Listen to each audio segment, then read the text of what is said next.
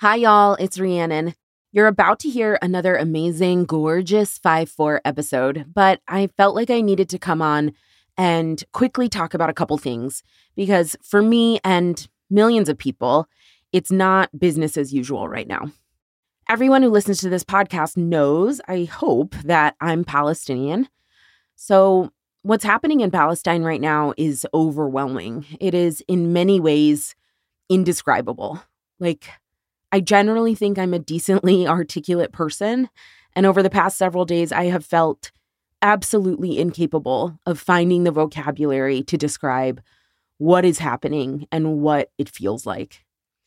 Maybe the most simple way to put it is that we are collectively either witnessing or collectively actually experiencing, if you are in Palestine, a massive escalation of violence in an apartheid state that is predicated upon ethnic cleansing of indigenous inhabitants of that land. Israel has dropped more bombs on Gaza in a week than the US dropped on Afghanistan in a year during the war on terror. Thousands of civilians are dead. People are digging through the concrete rubble of their homes with their bare hands, looking for bodies of their loved ones. I don't need to tell you all this. I know I don't. I know I don't need to tell you the details of the siege on Gaza.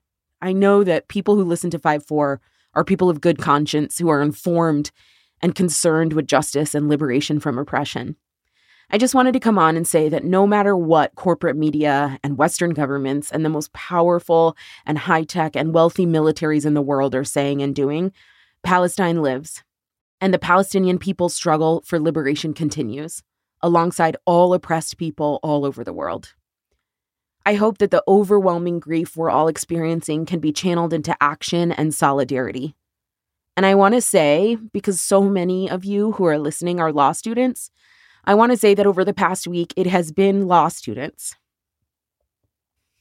It has been law students who have shown up when I have felt deeply alone at work and elsewhere. Law students who have said that they're here not just for me personally, but that they're standing with my people that they're learning and sharing what they're learning in their own communities, that they're showing up and taking action. I am deeply grateful.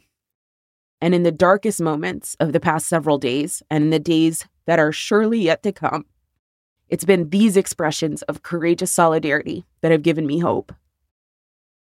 So let's talk about the next couple weeks on the podcast. The schedule is already going to be a little bit different because Peter is getting married. So this week, please enjoy this badass episode about Geduldig, another fucked up Supreme Court case.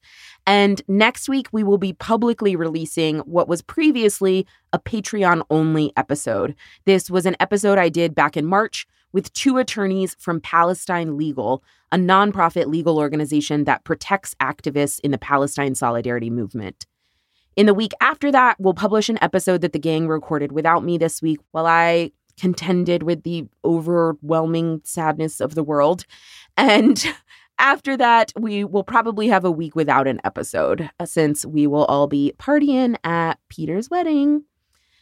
So, excited for y'all to hear this week's episode. Very excited for everyone to hear the conversation with Palestine Legal next week. Stay strong, stay in community with one another. We are so powerful together. Palestine Hurra. Free Palestine. We'll hear arguments next in 73 640, Geduldig against Aiello. Hey everyone, this is not Leon. It's Andrew Parsons from Prologue Projects. I'm filling in for Leon while he's away. On this episode of 5 to 4, Peter, Rhiannon, and Michael are talking about Geduldig v. Aiello. This is a case from 1974 that centers on California's unemployment insurance scheme. It provided compensation for people who missed work due to a wide array of health issues, ranging from heart attack to cosmetic surgery. Nearly everything was covered, except the sole exclusion under the program is the exclusion for pregnancy and birth related disabilities. The state of California argued that excluding pregnancy under the program was not a violation of the Equal Protection Clause. And the court agreed. This is 5 to 4, a podcast about how much the Supreme Court sucks. Welcome to 5 to 4, where we dissect and analyze the Supreme Court cases that have interrupted the arc of history, like Michael's dogs interrupting our recordings. Yeah. Sometimes unbeknownst to us. Yes. I'm Peter. I'm here with Rhiannon Hey, hello. and Michael. Hey, everybody. Rhiannon just got to meet my dogs just recently. I did. I've just gotten back last night from spending a wonderful weekend with Michael and Michael's wife. My partner came as well, and one of my best friends, just because. Um, came along as well. Nice. Yeah, we've now both met Michael's dogs, Mhm. which means the podcast really, like, we really are good friends. yeah. You know, That's right. we're not faking it for the listener. no, No. we're thousands of miles apart and we hang out. We've both independently been to Albuquerque That's right. to right. visit Michael. Think about the level of friendship that entails to go to Albuquerque. Uh, Today's case, Geduldig v. Aiello. This is a case from 1974 about gender discrimination. When you hear that sentence, a case from 1974 about gender discrimination, you should be on high alert. Right. yeah. The state of California had a disability benefits program that expressly excluded injuries and illnesses caused by pregnancy. So, some women brought some legal claims, arguing that this was a violation of the Equal Protection Clause because naturally this provision functions disproportionately to disqualify women from receiving disability benefits. right. So, you know, discrimination based on gender done by the state, classic equal protection violation, You'd mm-hmm. think, unless you're the Supreme Court right? in 1974. Right. They say no, it's actually not. It's actually okay. hmm Mhm. That's right. You know, when we're talking about this case, just to kind of jump in a little bit, it's 1974. Um, just feel like we need to say it again.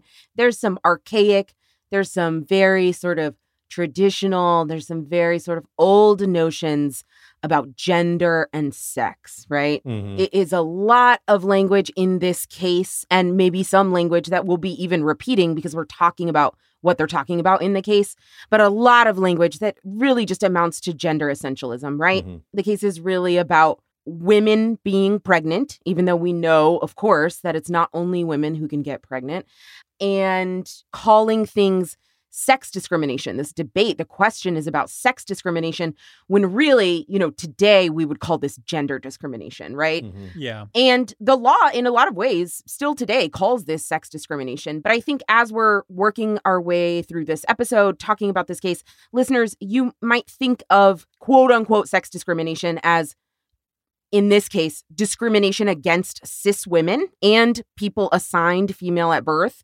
discrimination against people who can get pregnant, right? Mhm. The court is using the gender binary, saying women as if only women can get pregnant. But to kind of bring it into our contemporary understanding, it's more like discrimination on the basis of gender. It's more like discrimination on the basis of certain biological capacities, right? The capacity to be pregnant. Mhm. And this case is really about the way our society uses biological determinants to assume gender because they're only assuming throughout the case, they are assuming only women get pregnant. Right. And therefore, it's sex discrimination on that basis. Yeah. So, jumping in, this is like Peter said, this is about a California law, sort of California disability insurance scheme. The state of California was concerned in the 40s, 50s, 60s as they were building this statutory scheme. The state of California was concerned about economic hardships that workers experience when they are temporarily unable to work due to, you know, a mental or physical condition, right? They created a comprehensive disability insurance program. And the purpose of that insurance program was to, quote, compensate in part for the wage loss sustained by individuals who are unemployed because of sickness or injury, and to reduce to a minimum the suffering caused by unemployment resulting therefrom. Well, It's a classic, I, I don't want to say standard because it's not exactly standard, but it's a relatively common disability program, Right. right? Mhm. If you don't have private insurance and you become so disabled that you cannot work, Many states have programs that allow you to apply for disability benefits to keep you on your feet in the meantime. Right, Mhm. exactly. And the law in California further stated that the law itself should be construed liberally, quote, in aid of the declared purpose to mitigate the evils and burdens which fall on the unemployed. I'm emphasizing the sort of history and the purpose of the law here because the law itself says it should be construed liberally, right? Mhm. to reach the purpose, which is to help people economically when they cannot work temporarily because of a physical or mental condition, right? So, the law, in terms of specifics and the disability provisions that were provided by the law, it provided for up to 26 weeks of benefits for a wide range of disability or, you know, various incapacities, including cosmetic surgery, vasectomy, etc. All kinds of things that would temporarily incapacitate a person from working, at least. Yeah. Getting your wisdom teeth out. Right. Yeah. All sorts of stuff. The law provided that you would get disability payments during your time out of work up to 26 weeks, right? Mhm. Now, there were literally only four exclusions for quote unquote disabilities for which the law said you could not get your benefits. Heads up for some absolutely wild language here. Number one, a dipsomaniac. This is a very old term for Mhm. somebody who is an alcoholic. Mhm. God, why did we abandon that term? Drug addicts, sexual psychopaths. yeah, I dated one of those in law school, folks. Sexual psychopaths just makes me think of like Criminal Minds. If you guys ever watched, Oh, yes, Yes. absolutely. And Yes. that's like that's like their favorite way to describe the unsub. Right. Uh, it's a sexual psychopath. Right. Yes. And number four, number four, you're excluded from disability payments if you have any disabilities resulting from a quote normal pregnancy. So let's Yes. just pause. Let's unpack, right? Heroin addiction. Alcoholism, serial killers, and people who are pregnant. Right. The first three are problematic also. The law said that you were excluded from getting disability payments if there was a court commitment that you were a dipsomaniac, a drug addict, or a sexual psychopath. Note that uh, those are legal labels used at the time for criminals. Mhm. Those are kinds of people, a class of people Right. the law is saying don't qualify for benefits. Also, a second note just about those first three dipsomaniacs, drug addicts, sexual psychopaths. At oral argument, the attorney for California conceded that those court orders labeling people as such were rarely used anymore. So that exclusion didn't, in fact, exclude anybody Mhm. from disability payments, Mhm. which brings us to the second point that in reality, that means the only condition excluded from benefits is pregnancy. Right. the only thing, right? Although I do want to say um, one day we'll cover the lack of equal protection clause jurisprudence that protects sexual psychopaths, our nation's treasures. Ah. so, Yeah. finally, third, I want to just say something about quote unquote normal pregnancy. Mhm. You know, setting aside again the archaic language of, of calling things normal and abnormal. California changed its law to allow for benefits to be granted when someone had what we might call today like a high risk pregnancy, a pregnancy that was accompanied by additional medical issues or diagnoses, stuff like that, right? So when this case originally went up, California did not allow benefits for people who had to take time off of work due to high risk pregnancy, right? But Mhm. California changed their law as this case made its way up the appellate system and to the Supreme Court.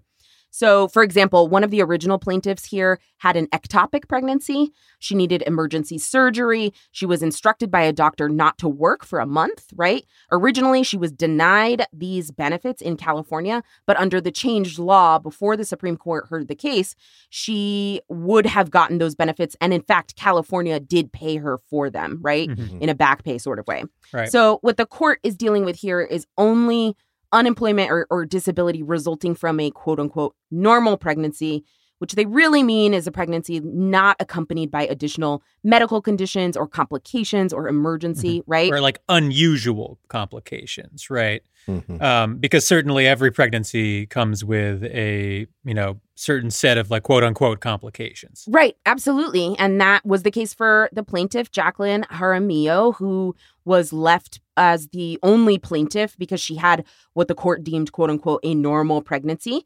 She had a normal vaginal delivery, after which a doctor ordered a period of rest, a period of time where she was not working. So she couldn't work, and California denied benefits during that time period. So that's what the Supreme Court is analyzing whether for a normal pregnancy, if you are denied benefits under this statutory scheme, if that's a violation of the 14th Amendment Equal Protection Clause. Right. Yeah. And before we get into the opinion, I just wanted to talk a little bit really quickly like about this time period. I think it's easy to think of the 70s as the recent past and imagine it somewhat like the present. But I think it's important to remember like when this case came down, women couldn't get credit cards in their name. Right. They were still a year away from that. They were brand new in the workforce. And the idea of how to handle someone who was pregnant in the workforce was pretty new, right? The sexual revolution was still ongoing. Like we were in the tail end of it, but it was still happening. Mhm. So I think it's important to remember that this is the early days of women joining men as like equal economic actors Right. and immediately getting shot down, you know? Right. Right. And the early stages of women moving into the workforce, right? Right. Which is what this is really about. The idea that you would have a job, Yeah. get pregnant, not be able to work for some period of time, and go on disability for that period Right. of time.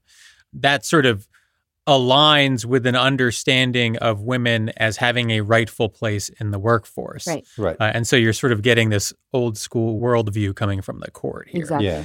So, like Ree says, the basic question is Does carving out normal pregnancy, quote unquote, from this disability law functionally discriminate against women in violation of the Equal Protection Clause? What the court does first is just talk about like the economics of the insurance program. Mhm. Obviously, if California starts paying out benefits for pregnancy related disabilities, that would cost more money, might require them to change the structure of the program. The state estimates the extra costs at 100 million a year, which they'd have to compensate for by changing contribution amounts or the allocation of other benefits, right?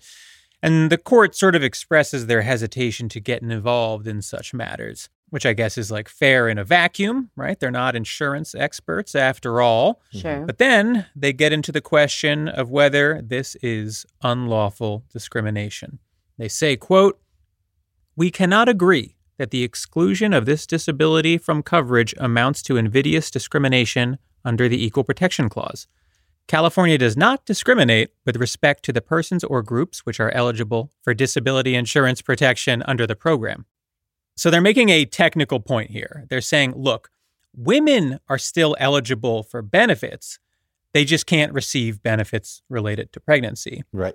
and neither can men. Whoa. Right. That's a key part of their argument here. Right. Right. It's not technically discrimination Right. because men can't receive benefits for pregnancy either. Right. Mhm. I got to say, it feels like they're slicing it a little bit thin here, right? Yes. We're starting to get into like eyebrow raising territory. Yeah. The court says, quote, there is no risk from which men are protected and women are not. Likewise, there is no risk from which women are protected and men are not. Mm. So again, just arguing that both men and women are forbidden from applying for pregnancy related disability, so it's not discriminatory. This is the rich and poor alike Right. Right. uh, argument. Exactly. And it reminds me of when people would argue against gay marriage by being like, it's not discrimination because both straight and gay men are free to marry the opposite gender. Right, right, right. You're, you're like, Yeah. You're like, oh, got- you got me. This is not discrimination, I guess. just sort of like purposefully misconstruing what we understand discrimination to be. Right. Right. Exactly. And that's what we're saying. This is not a woke pregnancy does not mean women, right? This is bad faith, abstracted, Yeah. technical, and formal bullshit so that the court can insult you by saying this is not discrimination. Yeah. Right. The court says that just because a medical condition is experienced solely by one biological sex doesn't mean the failure to cover that condition is discriminatory, essentially making the argument that, like, because pregnancy is not a one to one proxy for sex, this Right. is not technically sex discrimination, right. right? Right. What's funny about this is that, like, with our modern understanding of gender, they actually have a better argument, you know? But, Right. like, in Potter Stewart's mind, Potter Stewart writes the majority here. In his mind, only women can get pregnant. This is something that only afflicts women. Right. And yet, he does not consider this to be, like, gendered as a policy. Right. policy. Exactly. Yeah. Right. You're almost there, Potter. You're so close, bro. Right. Not a woman can or will get pregnant, Peter. So hmm? maybe Right. you're making some assumptions. What he says is that the law does not discriminate between men and women, it discriminates between pregnant and non pregnant people. Hmm. And that's different. And again, Potter Stewart is not being a woke trans inclusive king here. No. He's just being a dick. Right. Yes. As far as anyone in 1974 is concerned, the population capable of getting pregnant is 100% female, Right. right? Mhm. All of this is designed to create a distinction between what this is and quote unquote sex discrimination, Right. right? Exactly. And the reason for that is that there's sort of a legal argument happening under the hood here, and it's about what level of scrutiny the court should be applying in this case. Yes. Generally, when the court is analyzing the constitutionality of a law, they use what's called rational basis review, which means they look at whether the law is rationally related to a legitimate government interest. It's a famously low level of review. Nearly every law passes it.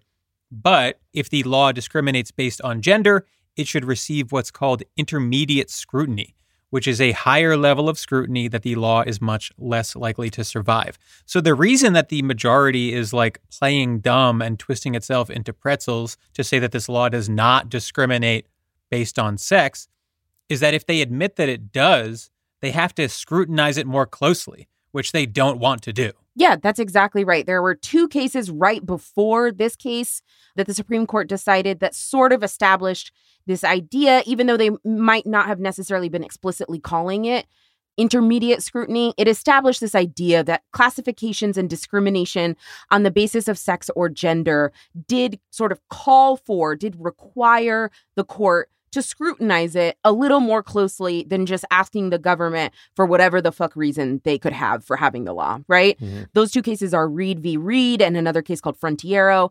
But I did want to make a point about in this case, just like you said, Peter, they're trying to get the issue out of the realm of intermediate scrutiny because if they had to scrutinize this California insurance scheme more closely, it would be obviously uh, extremely suspect. It would be a violation of the Equal Protection Clause. They don't want to do that. But if they did scrutinize it more closely, remember the statutory purpose of this law. In the law, it says this law is designed to help with the economic hardship that befalls people who can't work because of a temporary illness, medical condition, etc., right? So, women experiencing temporary disability or the inability to work because of pregnancy are just as much in need of economic support as are all of the other workers who are experiencing temporary work disruption, right? Mhm. Because of the physical effects of any other condition. If the court was looking at this just a little more skeptically, right? That is 100% clear. Right. And going back to the argument the court has about, well, the rational basis here, the state of California does have one rational basis, which is that the cost of this insurance scheme would go up if pregnancy related disability was covered, right? California says it's concerned with the solvency of the insurance scheme. That wouldn't be accepted as rational basis for excluding pregnancy Right. because there are tons of sex neutral options, right? Gender neutral options for ensuring the solvency of the statutory scheme of the disability program, right? Right. It would be more affordable to not cover women entirely, Right. Right. Right. Exactly. but we would all have to concede that that is discriminatory, so you can't do it. Exactly. Right. And if they were concerned about the cost of the insurance scheme, but without discriminating against women, without discriminating against pregnant people, they could exclude other conditions that they currently cover, right? Voluntary mm-hmm. surgeries, cosmetic surgery, whatever, right? I'm sorry, but it's very funny, and I don't mean to laugh at other people suffering, but it's very funny that they cover vasectomies Yes. and not pregnancy. Yes. Yes. Just- Yes. Go back to that thing where Stewart is saying like men aren't protected against anything that women are are not also protected against, and it's like It's not true. that's not true. That's Right. just that's not true. right.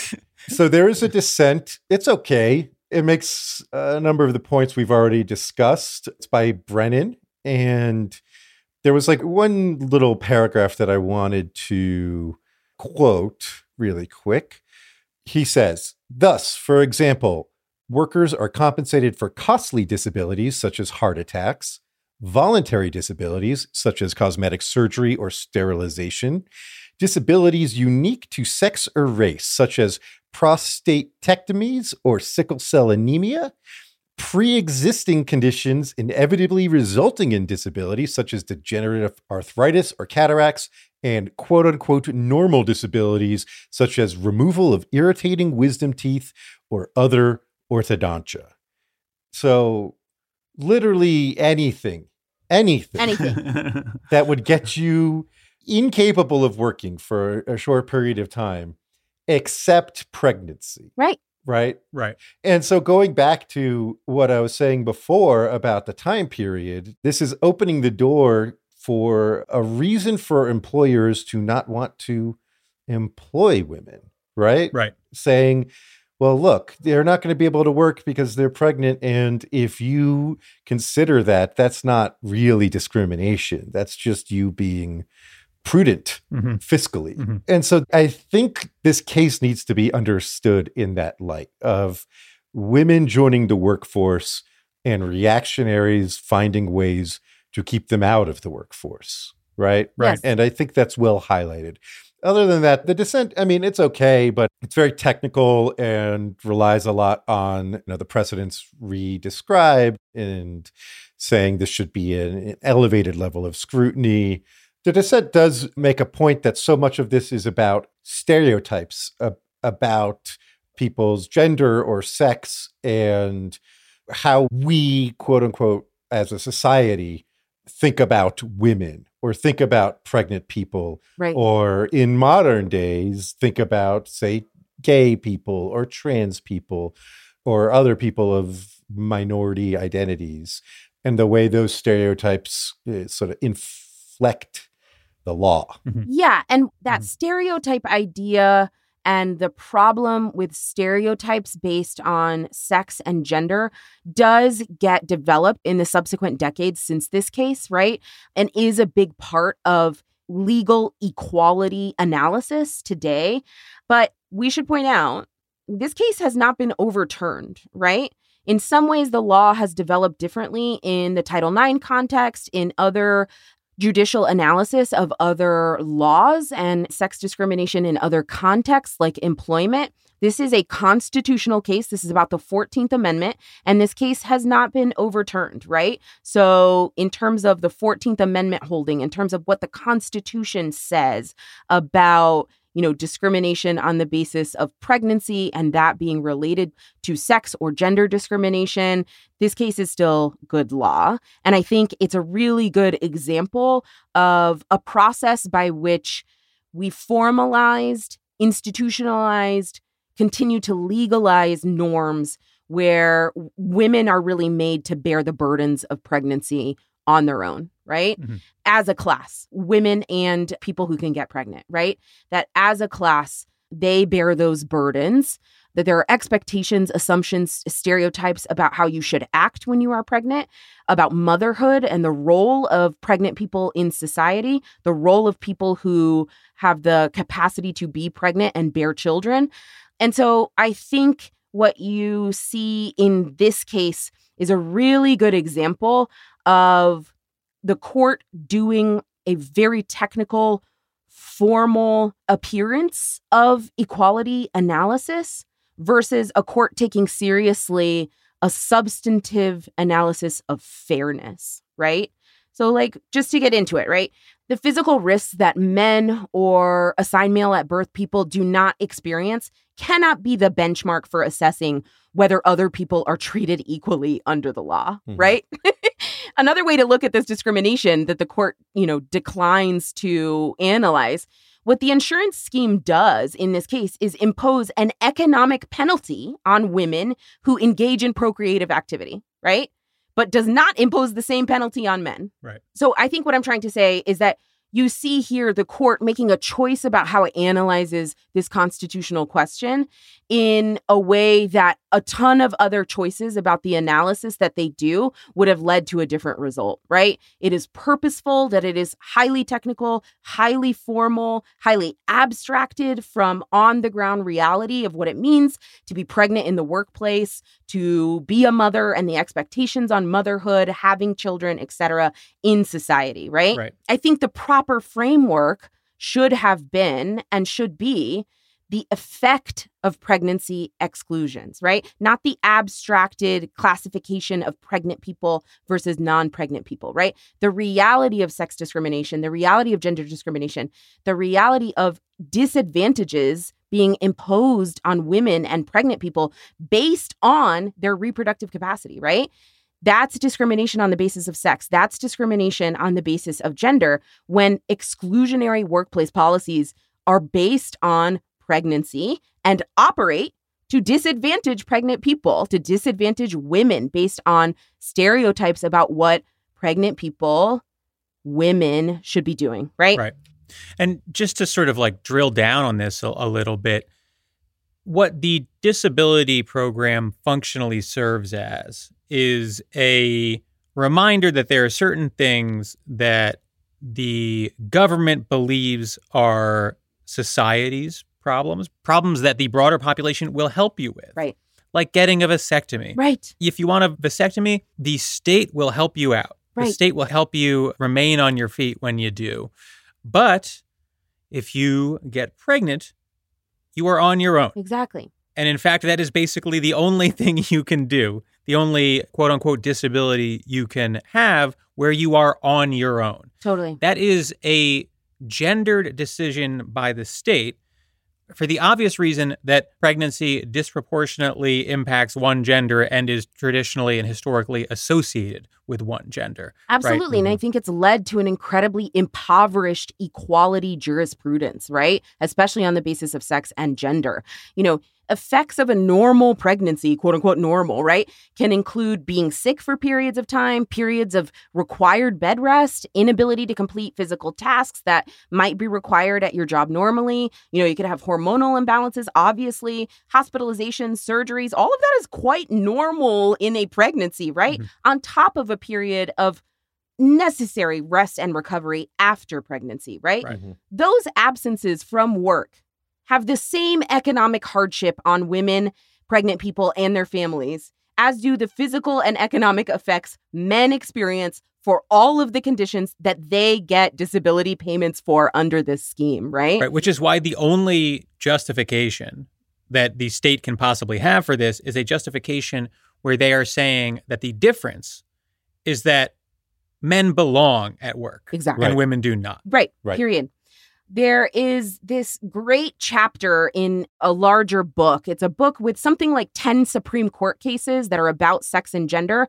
and they're rewritten in a feminist perspective. Feminist Judgment, I believe, is the book. Feminist Judgment, that's right. And we should say this is no sort of radical feminist retelling of the law. There's some gender essentialism in this book as well. But I read and found the legal analysis by Professor Finley about the historical subordination of women leading to damaging stereotypes really compelling. In that chapter, where again, she is writing as if she is a justice deciding this case from a feminist perspective, she says, quote, An equality doctrine that implicitly says that women can claim equality only insofar as they are just like men is an impoverished concept of equality, unable to protect women from the disadvantages they have long suffered because of sex role stereotypes, often based on their biological, reproductive, quote unquote, uniqueness. Being biologically different from men does not have to mean that women should be disadvantaged or subordinated due to their difference. Women are entitled not only to equal treatment with men, but also to equal opportunities for education, employment, and civic participation without barriers emanating from laws and policies that are based on stereotypes about women's quote unquote natural roles. I think this is a good time for a break. And we are back. I think an analogy might help. Imagine you're, say, I don't know, a senior attorney. You are mentoring three junior attorneys. And when they turn in work, you've noticed that one is really capable, one is so so capable, and one is terrible. When you review the really capable person's work, you might just skim it, right? And the medium attorney, you might give it a good read, but nothing too crazy. And the one who's really struggling, you might go over word by word, check all their citations, make sure they're doing everything right, crossing every T, dotting every I. That's basically the idea behind the tiers of scrutiny. Certain things judges are not skeptical of, and they don't really require a high burden on the government to justify the laws it has passed. Some things it's a little more skeptical of, and some things they're very skeptical of. And those get the really intense look. And I think it's worth asking as a leftist or a liberal or just someone with decent values, whether this paradigm has served us well. Mm. So much of the last several decades of law in this area has been about expanding the categories of people who get intermediate scrutiny or strict scrutiny, right? Getting lesbian, gay, bi, trans, queer people into at least intermediate scrutiny, if not strict scrutiny, giving more teeth to intermediate scrutiny. I think it's just worth asking whether we really need to be categorizing people like this, whether making a list of well, uh, you know, if you're discriminating based on race, then we're really skeptical. And if we're, you're discriminating based on alienage, we're really skeptical. But if you're discriminating based on gender, we're only kind of skeptical. Like whether this is a both a morally correct and a practically useful way of approaching equal protection. I don't think equal protection under the law needs to start by drafting up a whole taxonomy of people who live in this country and divvying them up into subgroups. Oh, these are undocumented people, and these are women, and these are trans men, and these are black people, and these are mixed race people. I don't think that's necessarily the best approach. And I think some of the stuff we've been talking about, about the gender essentialism, is a good example of that. You know, the question here is whether someone who gets pregnant and is denied benefits under a program that will give benefits to literally anyone else Right. for literally any other medical condition that will keep them from working, whether they are getting the equal protection of the law. I don't think it matters whether that was someone who was assigned female at birth, is a trans man, is a cis woman.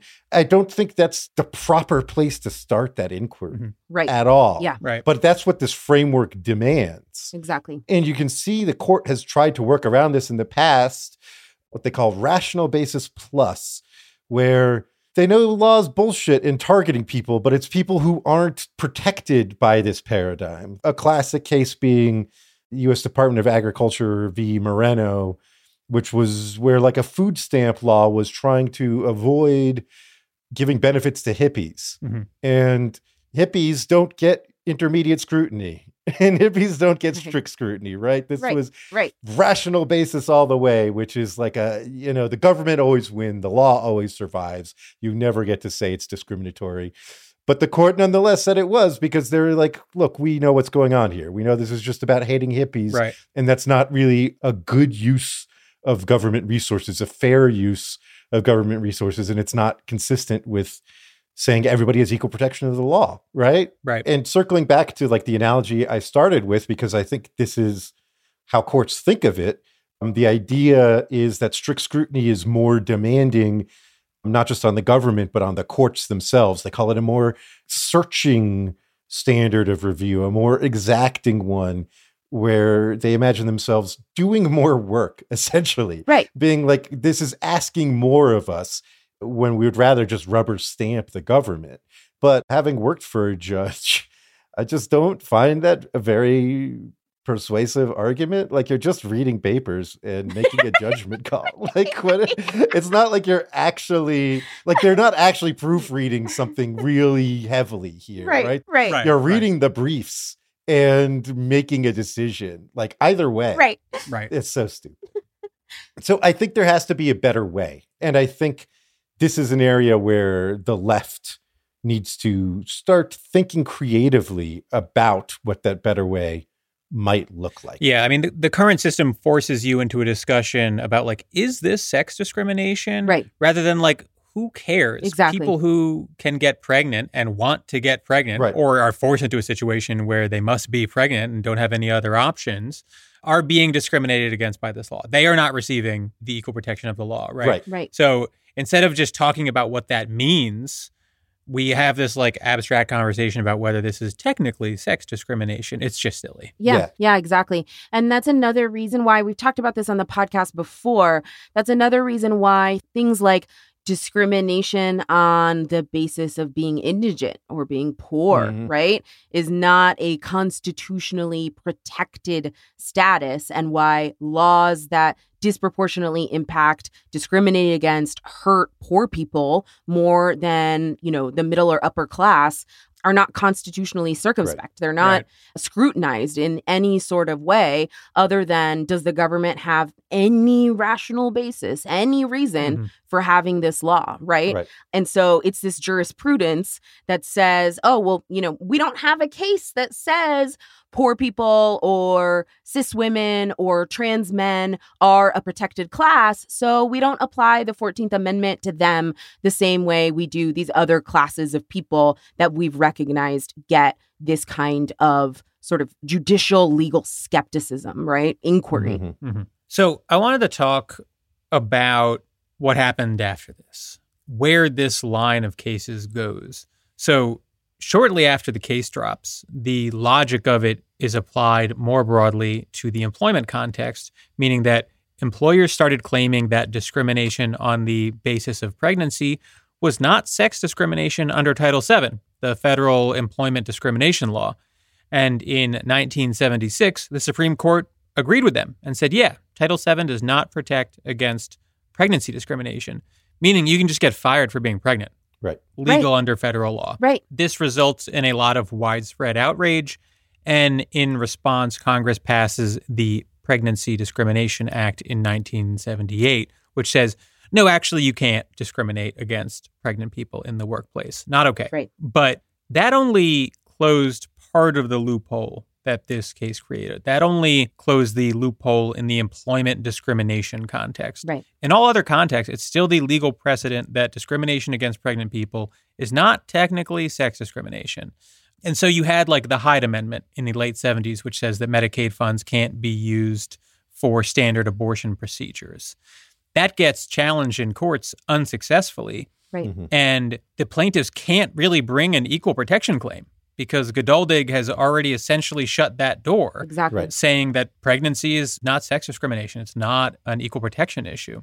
And this doesn't like end in the 70s. The last time the court cited Geduldig that I'm aware of was last year hmm when they said, quote, the court's precedents establish that a state's regulation of abortion is not a sex-based classification and is thus not subject to the heightened scrutiny that applies to such classifications. Right. Mhm. You can probably guess that was in Dobbs. Yeah. Mhm. The case overturning Roe v. Wade cites Geduldig. hmm Right. So this case serves as part of the bulwark that the court uses to fend off claims that anti abortion laws violate equal protection principles. Mm-hmm. Uh, it's something that resonates in our law to this day. It's not this sort of like artifact of the 1970s. I think that's right. And I thought of a case that sort of has, it doesn't directly cite Geduldig, but certainly echoes these sentiments, right? Which is Hobby Lobby, right? Mm-hmm. The hmm. court saying mm-hmm. that employers do not have to include coverage for contraception in the healthcare plans that they provide to employees, right?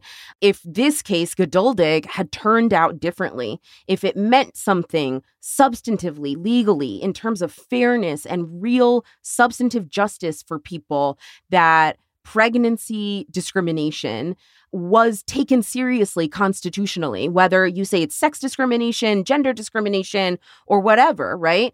I wonder if you, then you have cases like Hobby Lobby. You can willy nilly say, like, yeah, that's fine. There's no problem with that. Yeah. Yeah. It's not something that's always cited as much as it's, again, just a closed door. Exactly. Right? Yep. It's an argument that you can't make because of this case. That's right. Yeah. And thinking more broadly about the 14th Amendment, about equal protection analysis, this area of the law, sex discrimination and the 14th Amendment, in some ways, you really see the same impoverished development that you see in analyzing race discrimination and what the Constitution requires there, right?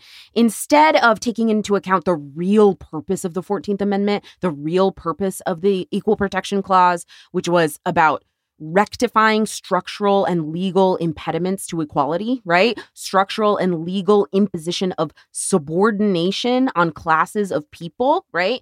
That subordination being justified and based on real differences or stereotypes, right? Separate spheres that people should be separated, you know, people's biological and social quote unquote limitations, labels that society imposes on people. We're talking about the social constructs of race and gender, right? Mm-hmm. So we have an example here of making this equality analysis just about classification.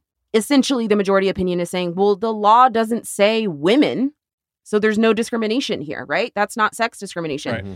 But in reality, we're talking about a long history of women's exclusion, subordination from participation in civic, political, public, economic life, everything, right? A long history of assumptions and stereotypes that men and women operate in separate spheres. They should be separated in terms of the social expectations and their sort of life paths, their destinies, where women take care of children, fulfill their duties as mothers, men provide economically and participate in political and social publics, right? The Equal Protection Clause stands for the proposition that we should be inclusive of that history in analyzing whether a law is discriminatory, right? And that history should mean that we bring a lot of legal skepticism to laws that have a disproportionate impact on women. And so you see just how sort of reductive it's become, completely based on classification rather than this kind of substantive history of subordination, rectifying systemic problems. And you see that analysis, we talk about it all the time in race discrimination contexts as well. The court is doing this sort of across the board. That's right. Just the fact that sex discrimination gets intermediate scrutiny right. rather than strict scrutiny is a sort of tacit acknowledgement that the court believes, well, men and women are different, and so sometimes laws should be different for men and women, right. and right. and that's okay. Yeah. So we're not going to like be that skeptical right. when we see a law discriminating based on sex or gender. Right. Before we wrap i do want to talk about the gender essentialism of this case and how in our modern context you talk about pregnancy discrimination because the dissent here is basically rolling their eyes a bit at the majority being like come on only women get pregnant. What are we talking about here but given our sort of more nuanced understanding of gender and sex now, how do we have those conversations, mm-hmm. right? Mm-hmm. Sort of raises a question of how we talk about this stuff as people on the left, people who believe in the validity of trans people and the importance of trans rights. Because there's this reactionary argument out there, the argument that you see from TERFs, which is essentially, well, look, you on the left have embraced the detachment of gender from sex. So now you can't turn around and say that they're related mm. in a case right. like this, right. right? In other words, once you say that it's not just women who can get pregnant, you forfeit the argument that pregnancy discrimination is discrimination against women. Right. I think it's worth talking about how to respond to that argument, how to think about that argument. Mhm. And before I do, I also want to mention that this isn't really an argument about trans people per se. It's an argument about how our understanding of gender has evolved relative to anti discrimination Right. laws that are the product of an era where we had a much less nuanced understanding of gender, right? Right. That's not an argument about the validity of trans people per se. It's about the intersection of our understanding of trans people and gender with these sort of somewhat antiquated discrimination laws. Mm-hmm. Yes, exactly. Like we have to recognize legally that reproductive freedom, reproductive choice, reproductive justice is inextricably intertwined with sex equality and gender equality, right? And that necessary intertwining and relationship is why Justice Alito can cite Geduldig, this case in Dobbs, right? About reproductive justice. That's right. I think the simple response to that argument is that it's just some cutesy little bullshit.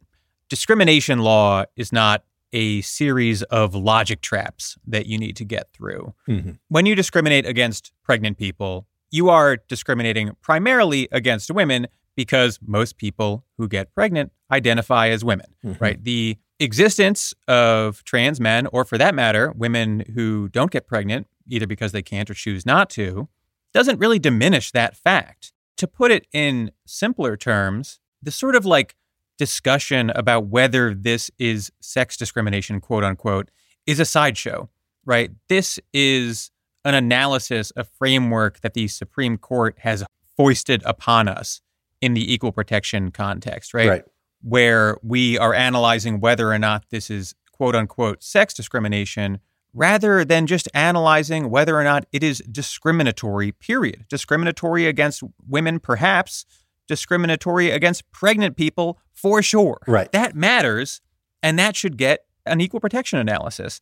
And the court just sort of ignores that because they're operating within these very narrow frameworks. Yeah, and not just an equal protection analysis, but something with more bite than the sort of rubber stamp review that they're giving it. right. And if you utilize the argument made by the court here, what you're really doing is embracing defining discrimination as narrowly as possible, right? Mhm. Embracing an analysis where you can discriminate against a group as long as it's not technically all of them, or as long as you're also kind of hurting some other people too, Right. right? Mhm. That can't be what you want discrimination law to look like at the end of the day. Right. And that's why, even with a sort of trans inclusive understanding of what sex and gender are, this case is still bullshit. Exactly. That's right. You know, Michael was talking about the failure of the like scrutiny analysis and how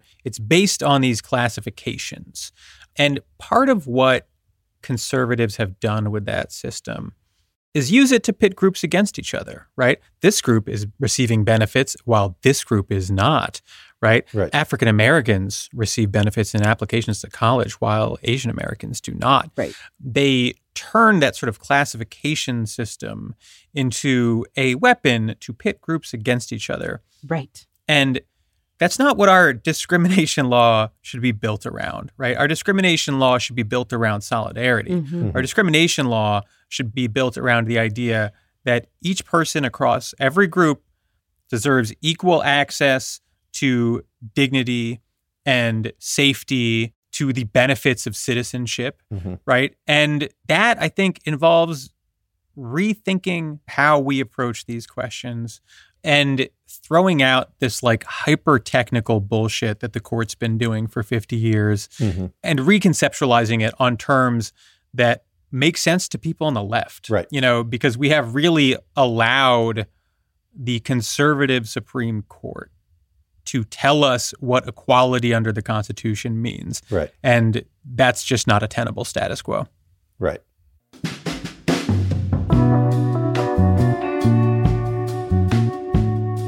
All right. Head on over to 54pod.com slash support if you want to subscribe. That's right. Follow us on social media at 54pod. We'll see you next week. Bye, everybody. 5 to 4 is presented by Prologue Projects. Rachel Ward is our producer. Leon Neyfakh and Andrew Parsons provide editorial support. And our researcher is Jonathan DeBruin. Peter Murphy designed our website, 54pod.com.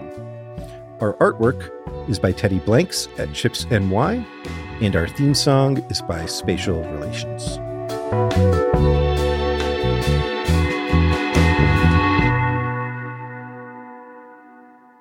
Oh, there's Petra. She's so cute. God, kittens. The way they like look up the wall. Right. She'll fucking climb it. So, yeah, no, she's analyzing. That is crazy that she just climbed the wall. Claws in drywall, straight up, free solo. Yeah. Goes up. That's so good. Wild.